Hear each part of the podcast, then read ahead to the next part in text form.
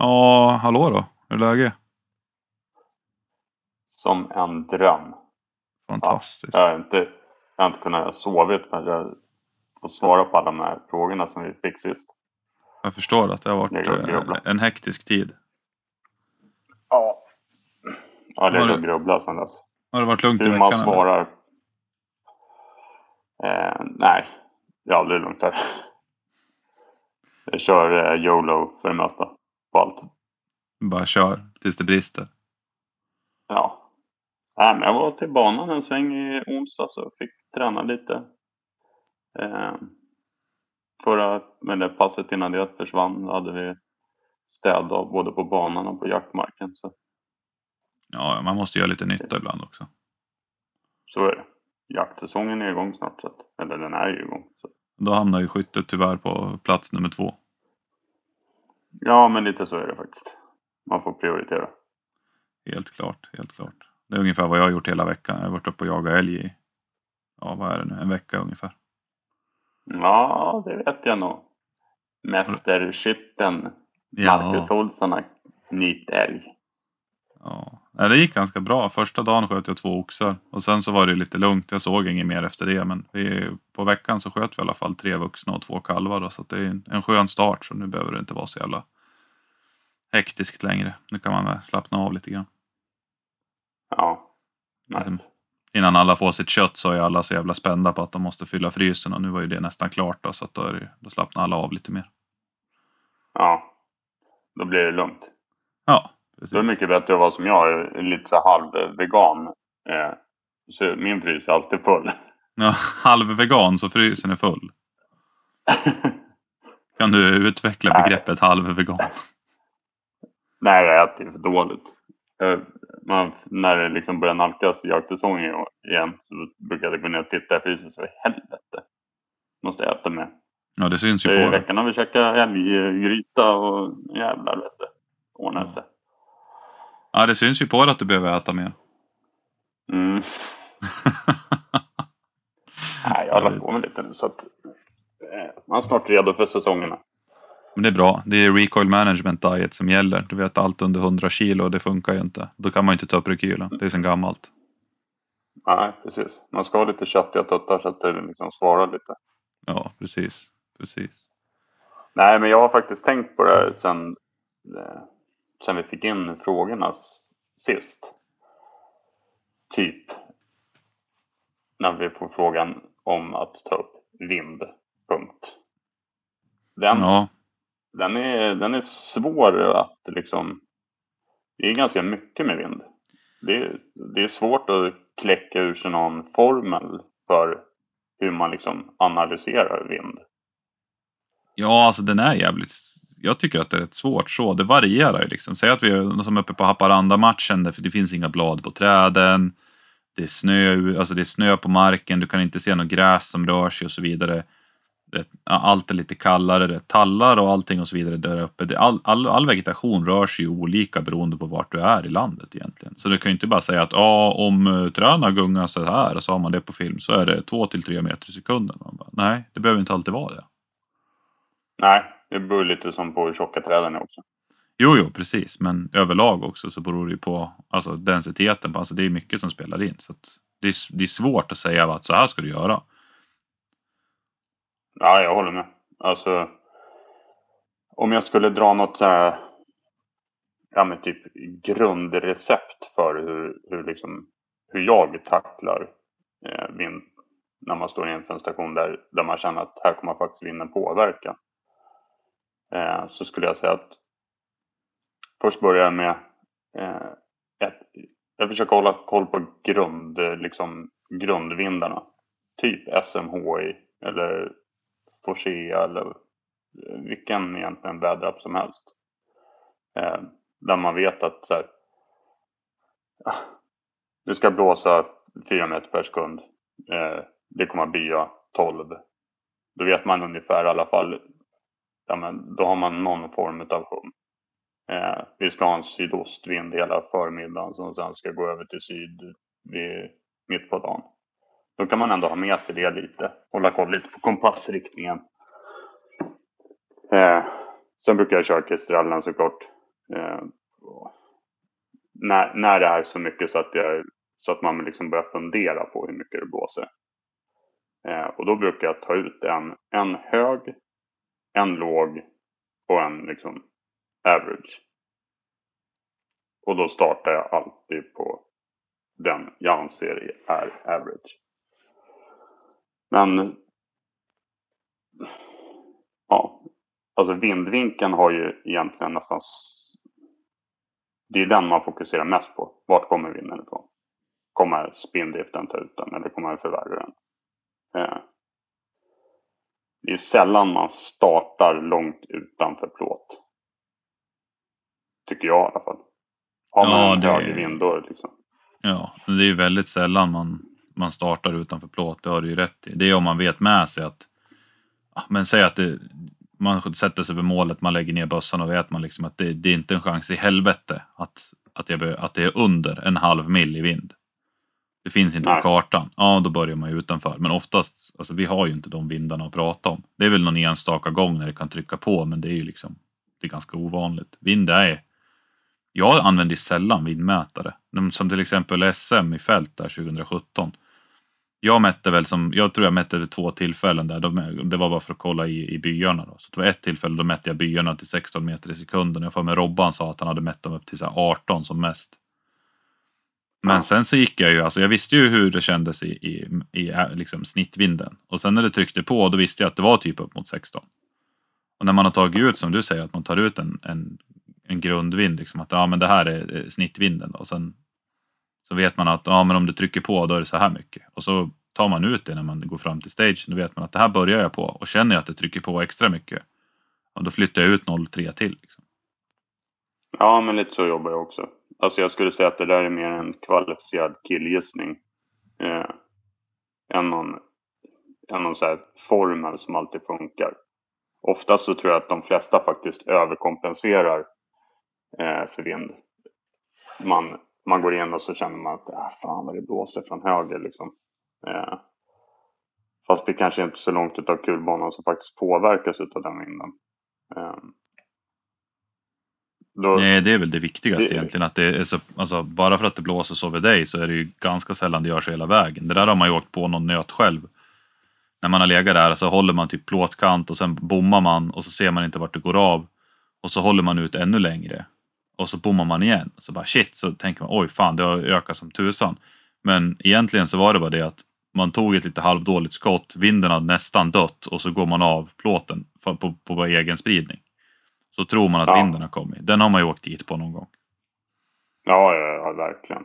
Eh, alltså, jag vet inte vad man ska säga, men eh, alltså, jag skulle säga att så här, mitt standard är med tanke på standard skjutavstånd.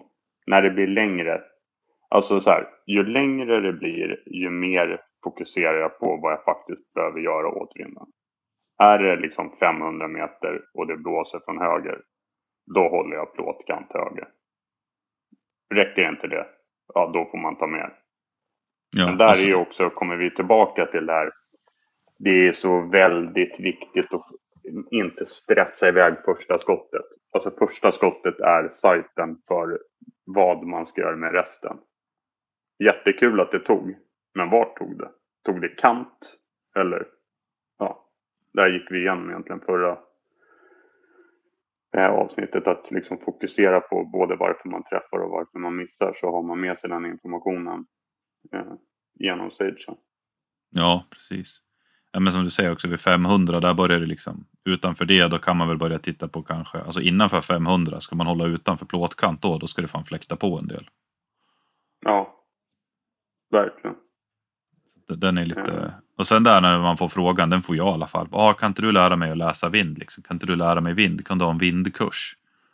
Och det, det Alltså jag blir så för, äh, ja, jag vet inte. Man ser ju så här ibland från USA, ja ah, men gå en vindkurs med oss liksom. Ja, alltså jag kan väl dra upp ett diagram och visa liksom och se så här mycket och så här mycket borde påverka vad man ska hålla liksom och hur man ska bracketa kikarsiktesmärkena äh, liksom i, i riktmedlet och hur mycket du ska hålla och vart det du ska lägga plåten då för att du ska ta liksom en snittvind och du ska ta i plåten. Mm. Men alltså det enda sättet att lära sig vind egentligen Det är ju bara att åka ut och skjuta i den. Åk ut i banan när det blåser jävla, små jävlar och man inte vill ut egentligen för att det är november.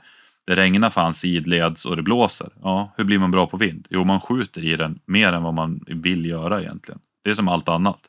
Du blir liksom inte bra Ja. på bänkpress av att ligga hemma och kolla på instruktionsvideor på Youtube. Eller ja, till en viss grad ju för sig, du får in tekniken men ja, det blir fortfarande Ja. inte bra. Nej, men jag håller med.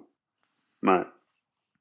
Så jag menar, sitta och kolla på videos och, och läsa böcker så kommer man ju en viss bit men det går ju fortfarande inte att applicera förrän du har fått hur du tolkar allting. Nej, så är det. Alltså jag skulle säga att en, en ganska bra övning. Jag använder, jag, jag kan inte säga att jag gör det jätteofta, men eh, det- brukar komma med, jag byter ju piper mellan träning och tävling till exempel. Eh, och jag kastladdar allting jämt till träning. Eh, jag nollar aldrig mitt kikarsikte. Det är nollat efter matchpipan och resten är, eh, är vad det är. Och då brukar jag se till att skjuta skjuta siktet nollat efter match. Och så får man liksom se till att kompensera för det då när man kommer att träna. Eh, typ så. Skjut, jag skjut, försöker skjuta in det i position jämt. Det är Mm. typ den träningen jag gör. Men gör man inte det så kan man ju så här. Vrid vindratten. Titta inte vad du gör. Vrid den. Ta ett skott. Kompensera för skottet. Träffa plåten. Vrid tillbaka. Gör samma sak igen fast åt andra hållet kanske. Mm. Är om någon kompis vrider. Det är inte något hiskligt men det räcker med en halv mil åt något håll så är det ju liksom av. Då får man ändå träna på att kompensera för, för bommarna. Och det är, det är ju så man läser, läser vind.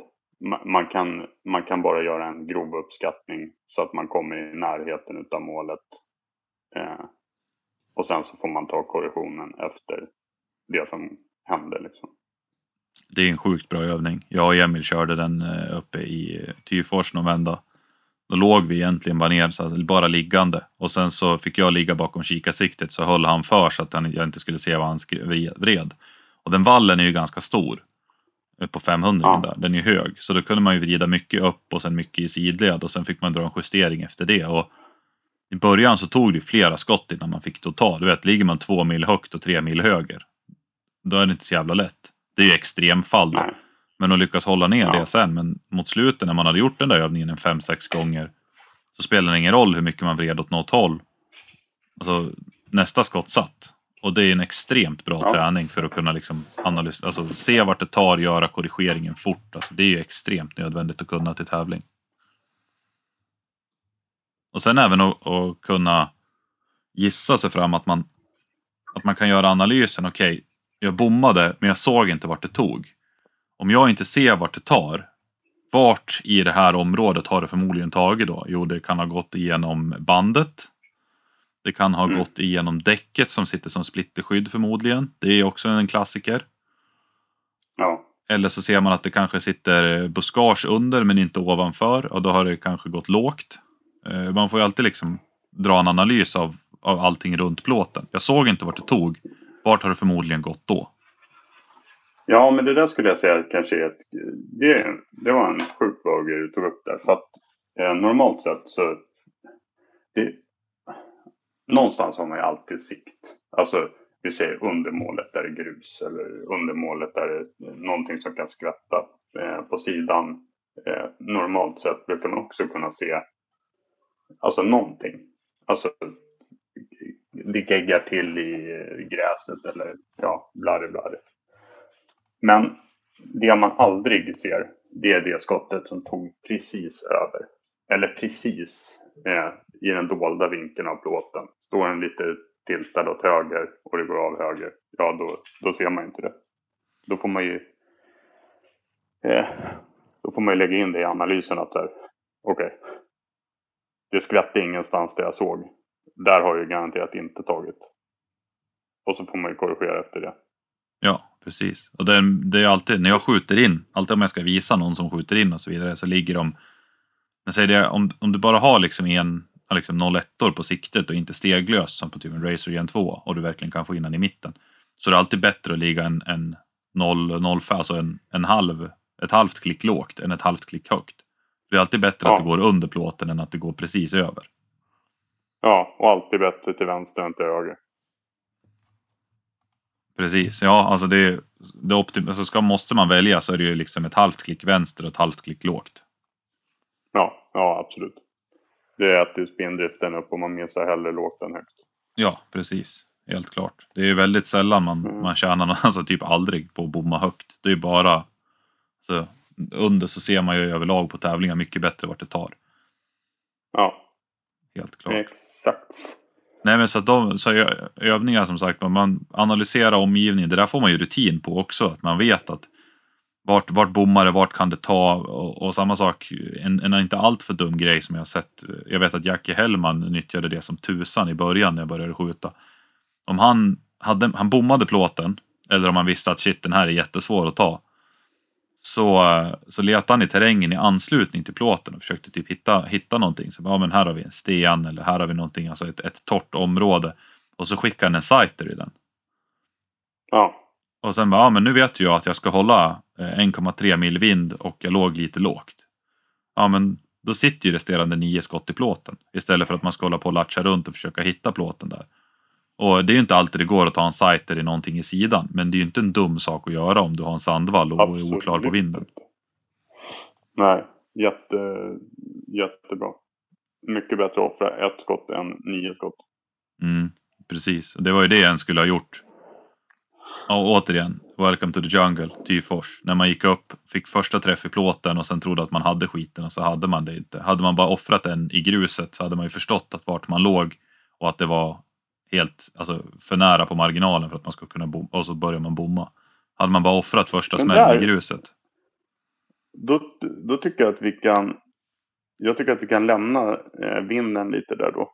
Eh, med, med liksom slutklämmen på att det, det finns ingen given formel för vinden blåser inte likadant hela vägen ut. Vin, eh, kulorna påverkas mer av vind i början än i vindavslutet, vilket säger sig självt. Man puttar ut vinkeln mycket värre i början än på slutet. Eh, utöver det så är det svårt att liksom ha någon formel. Och så tycker jag att vi går över på mindset då inför typ som den. Welcome to the jungle. För där vet jag att vi stod och diskuterade du och jag innan. Så här, hur fan ska vi göra här? Eh, vi kommer inte se. Vi kommer inte se, tar det högt eller tar det av på sidan då, då är kulorna borta. Så mitt mindset inför den då till exempel. Eh, vi hade en stor plåt och en liten plåt. Jag tänkte att jag tar den första.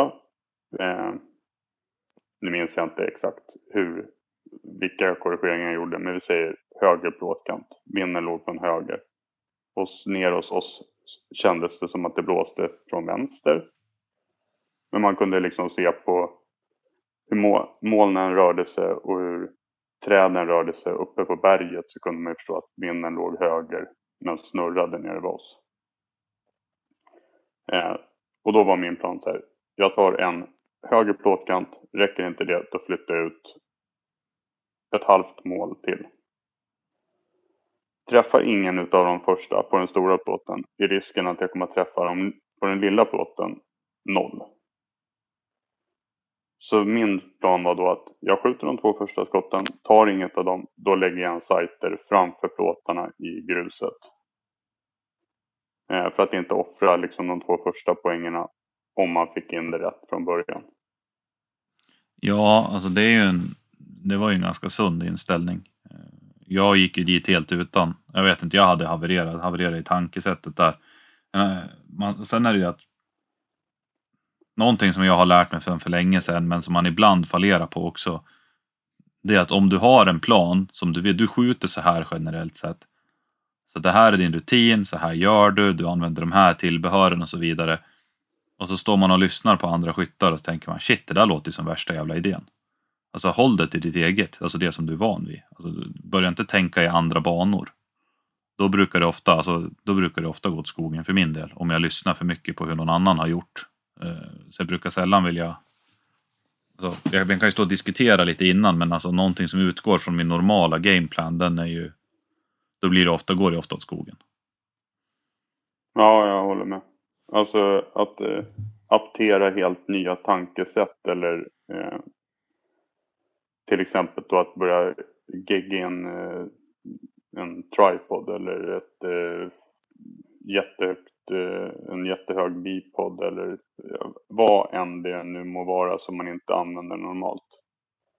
Så kommer det resultera i att man man håller på och geggar runt med massa prylar som man inte egentligen begriper sig på.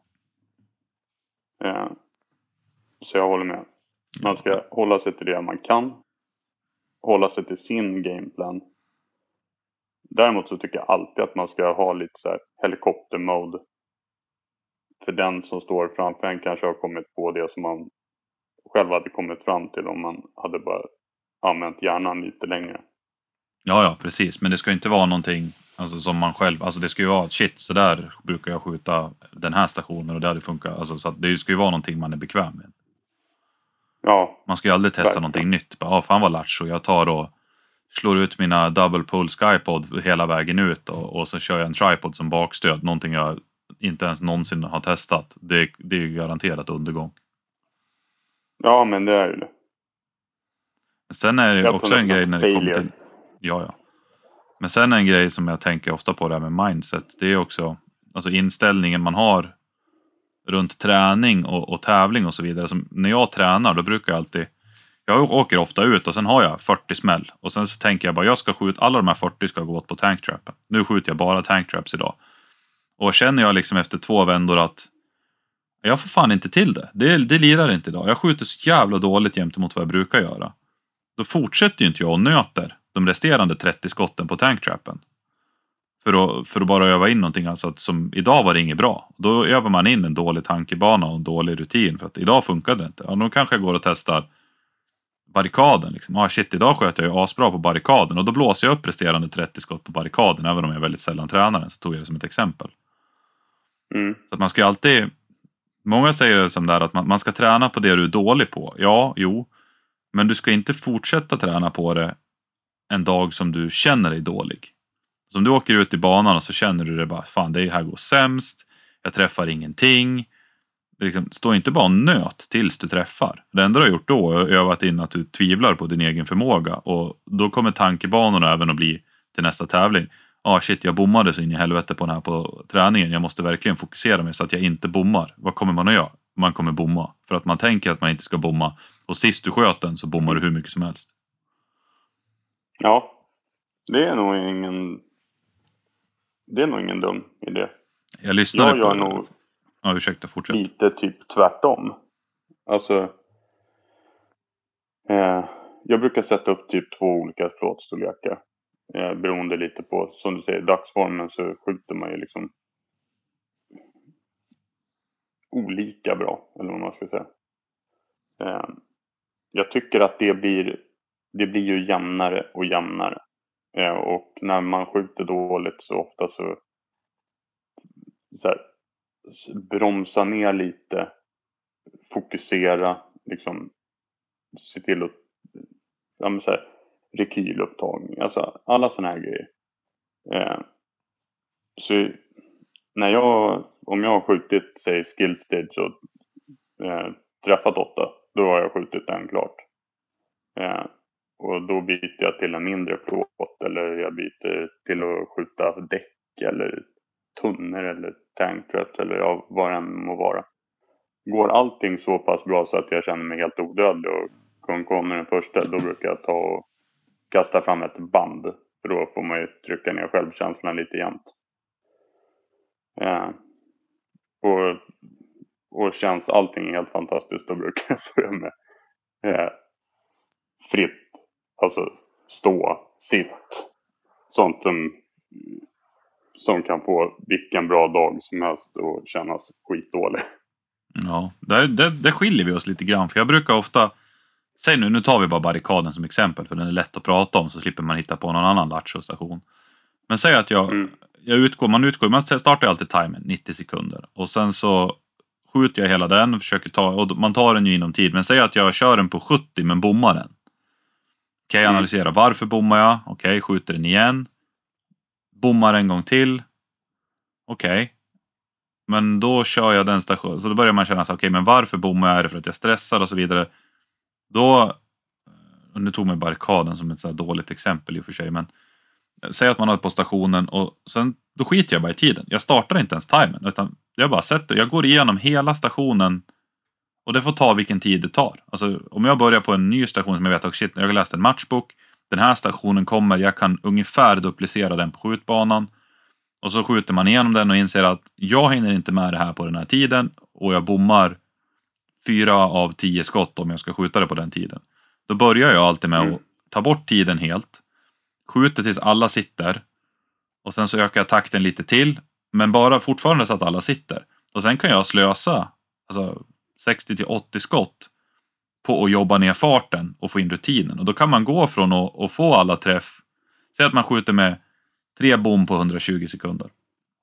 Okej, okay, men du mm. skjuter med alla träff på 160. Och sen så får man in den där rutinen några gånger och sen helt plötsligt så har du alla träff på 90 eller 100 för att du har byggt in en rörelserutin och ett mindset som gör att du, du klarar av det här. Du stressar inte, du vet att du är bekväm med den rörelsehastigheten. Skotten tar, du behöver inte oroa dig. Och sen så kör man den några vändor på den farten och sen vet man att nej, men det här sitter. Nu är det klart. Och då har man ju visst, jag kanske gått, ut, gått åt 80 skott. Men då sitter det liksom i ryggmärgen. Jag, jag brukar ofta, jag tog efter det, jag lyssnade på, eller lyssnade inte, jag läste en bok för en gångs skull. Uh, With Winning in Mind av uh, Lanny Bassam. Han är en så här mental mindset coach. Han, är, han har vunnit flera OS-guld i, i gevär och grejer, så här, 300 meter. Eller om det är eller ja. under 22, skitsamma. Och han, det finns en ganska kul bit i den boken där han och en, en teamkamrat då skulle träna inför ett kommande OS. Och då skulle de, hade de bestämt sig för att skjuta om det var så här 30, 30 ligg, 30 knä, 30 stå eller vad det är. Jag kommer inte ihåg vad det är de skjuter, jag kan inte den där grenen så bra. Och så då bestämde han sig för att ja, de skulle börja med, med stå då, har jag för mig det var. Eller, och så började de med stå, sköt sina skott. Och sen kommer han Lenny ner i knä och när han har skjutit klart sitt knä då kollar han upp på sin polare som fortfarande bara står och hamrar stå. Och då tänker han bara, gud vad långsamt han skjuter, undrar om det är någonting som är fel. Och så kommer han ner, skjuter klart sitt ligg, polaren står fortfarande och skjuter stå. Ja, han skjuter klart sitt ligg, packar undan bössan, går iväg och käkar, kommer tillbaka, polaren står fortfarande och hamrar stå.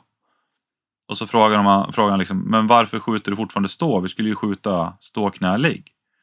Och då fick han ju förklaringen att jag har aldrig i hela mitt liv skjutit så här bra och jag tänker inte sluta förrän det inte tar. Liksom. Han, han, bara fortsatte att hamra innertior hela tiden. För att få in den, alltså det, det skulle sitta i ryggmärgen att så här ska det kännas när den sitter en innertia. Och på lite så har jag börjat liksom strukturera min träning att så här ska det känna när jag klämmer av en, när den tar i mitten. Och det, det hjälper mig lite grann i det här att jag känner, det gör ju många av oss känner det, men det är så jag har tränat mig till det.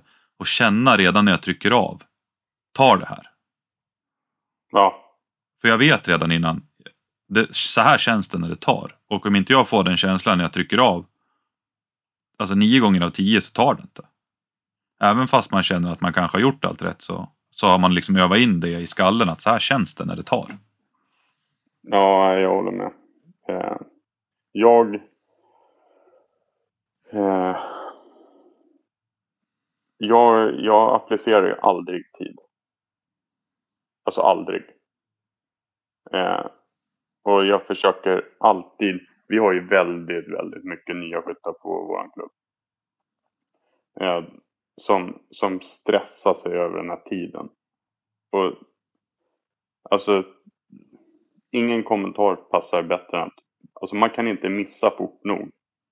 Om det tar dig en minut att bli stabil nog att ta ditt första skott. Då tar det en minut. Det spelar ingen roll att du skickar iväg det efter fem sekunder.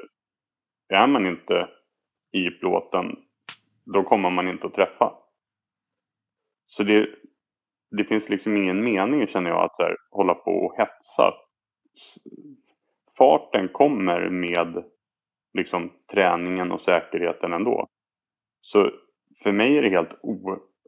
Det är helt oviktigt för mig när vi säger att eh, du har gjort en match. Så säger du det är 90 sekunder. Eller det är 120 sekunder. Det spelar ingen roll för mig. Jag kommer alltid att skjuta den så fort som det går för mig att bli stabil innan jag släpper skottet. Annars så släpper jag det inte. Och det har vi ju sett till exempel i Östhammar. Att när vi var här, som det sa, tog jag upp tidigare också, där med när vi superskadade. Alltså för vissa av oss, mm. alltså vi sköt snuskigt fort. Men man vet ju att ingen av oss släpper ju inte ett skott om man inte är i en stabil position. Nej, och sen så, så här, sen är det, sen är det liksom, det finns en touch till det där. Att jag trycker alltid första gången jag är inne i plåt. För man kommer aldrig bli mer i plåt än första gången man var det. Ju längre tid ofta som man står och siktar så här mitt, mitt, mitt, mitt, mitt, ju värre blir det.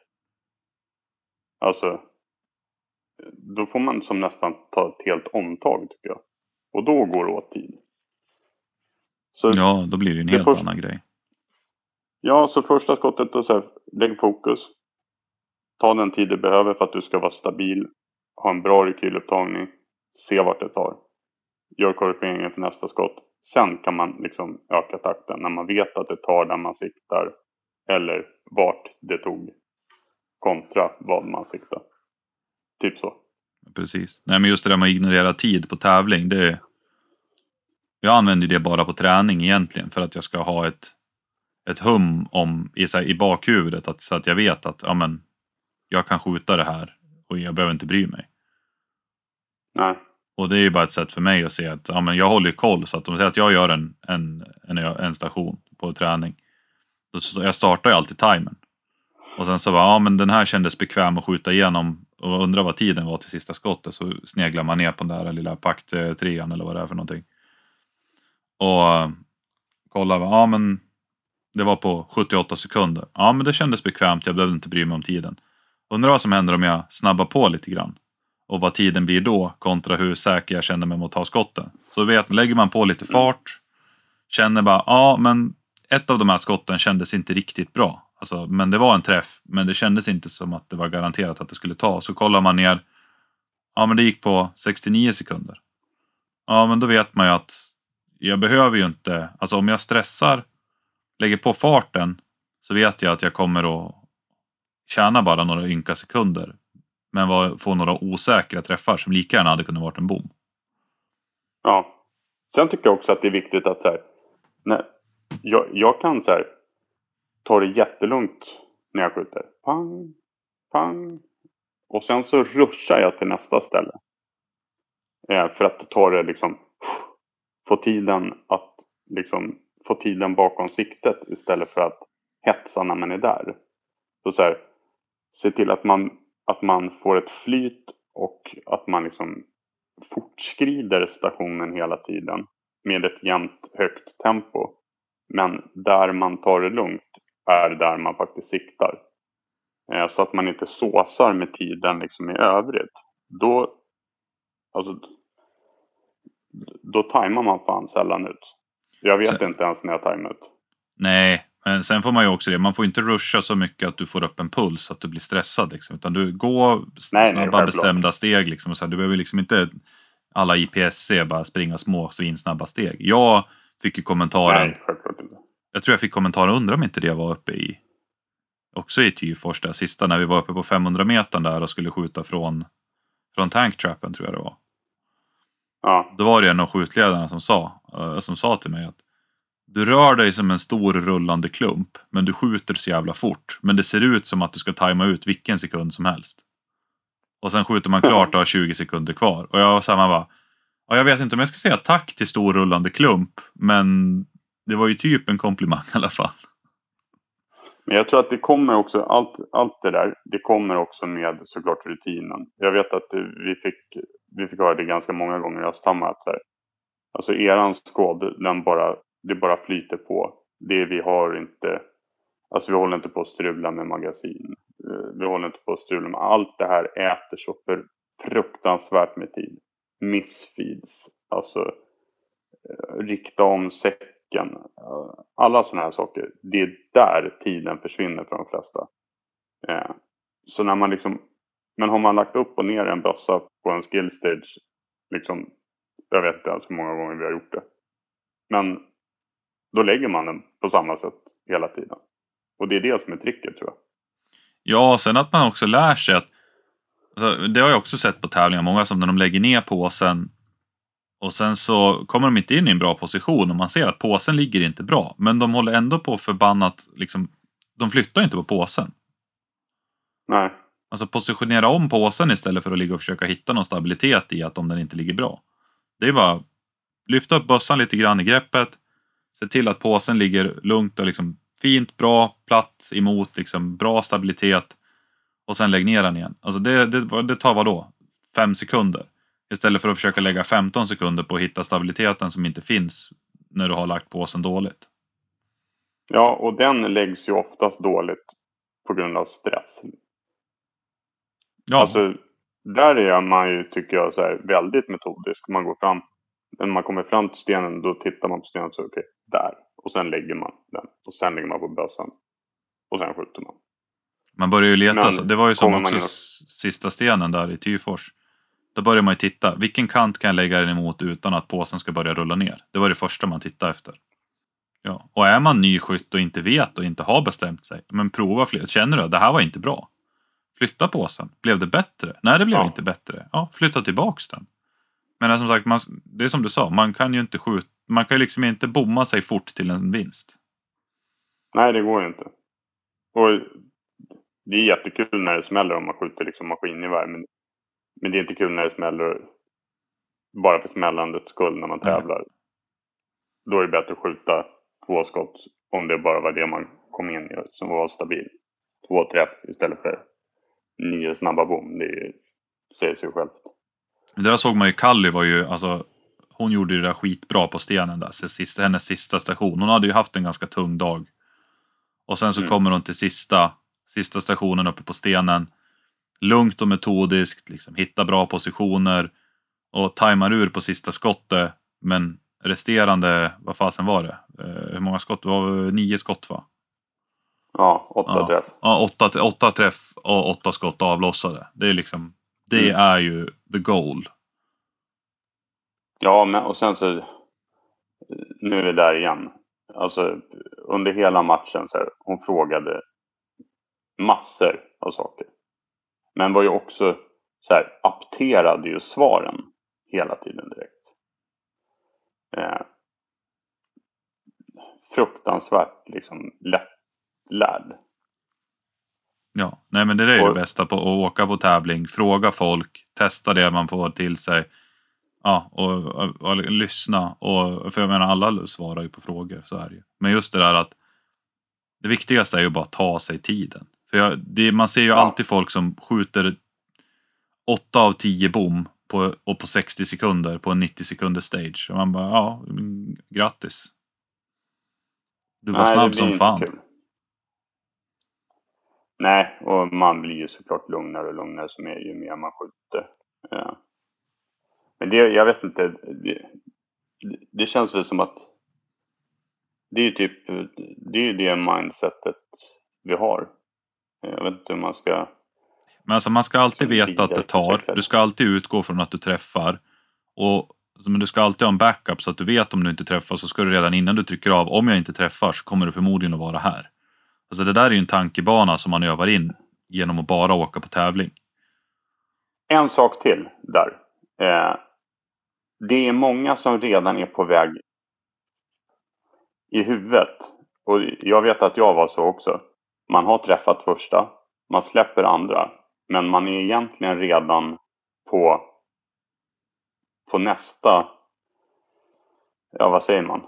Alltså, du ska skjuta tre ben från tanktrappen. När du släpper andra skottet från det första, då är du redan liksom på väg till ställe nummer två. Eh, Man, man accepterar, Så- man, liksom, man bara tar bommen utan att analysera den. För man var nöjd med första träffen och då börjar man bli slarvig med andra skottet. Och Jag sen skulle säga att man man är typ redan på väg. Ja, eller att man redan är på väg i...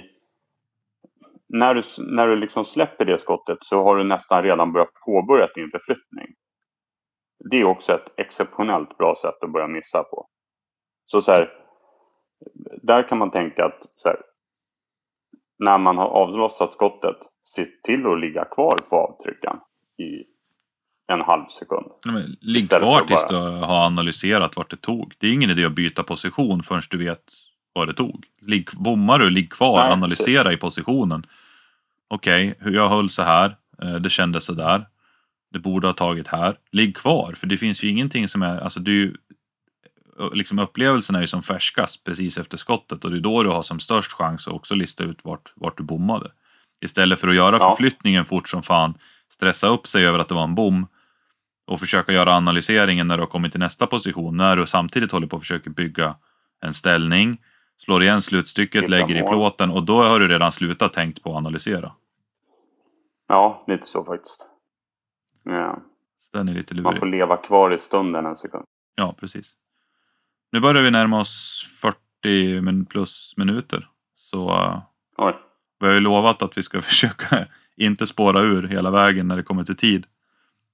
Men vad bra, då tar vi och klappar ihop där och hoppas att folk har fått lite svar på frågor och så, så eh, kör vi en till vända med eh, någon till fråga. Så slipper vi dra ut så jävla mycket på tiden så att folk får ont i öronen. Ja, då kan vi, vi kan bestämma då att nästa avsnitt så går vi igenom eh, vikt, balans, vapen.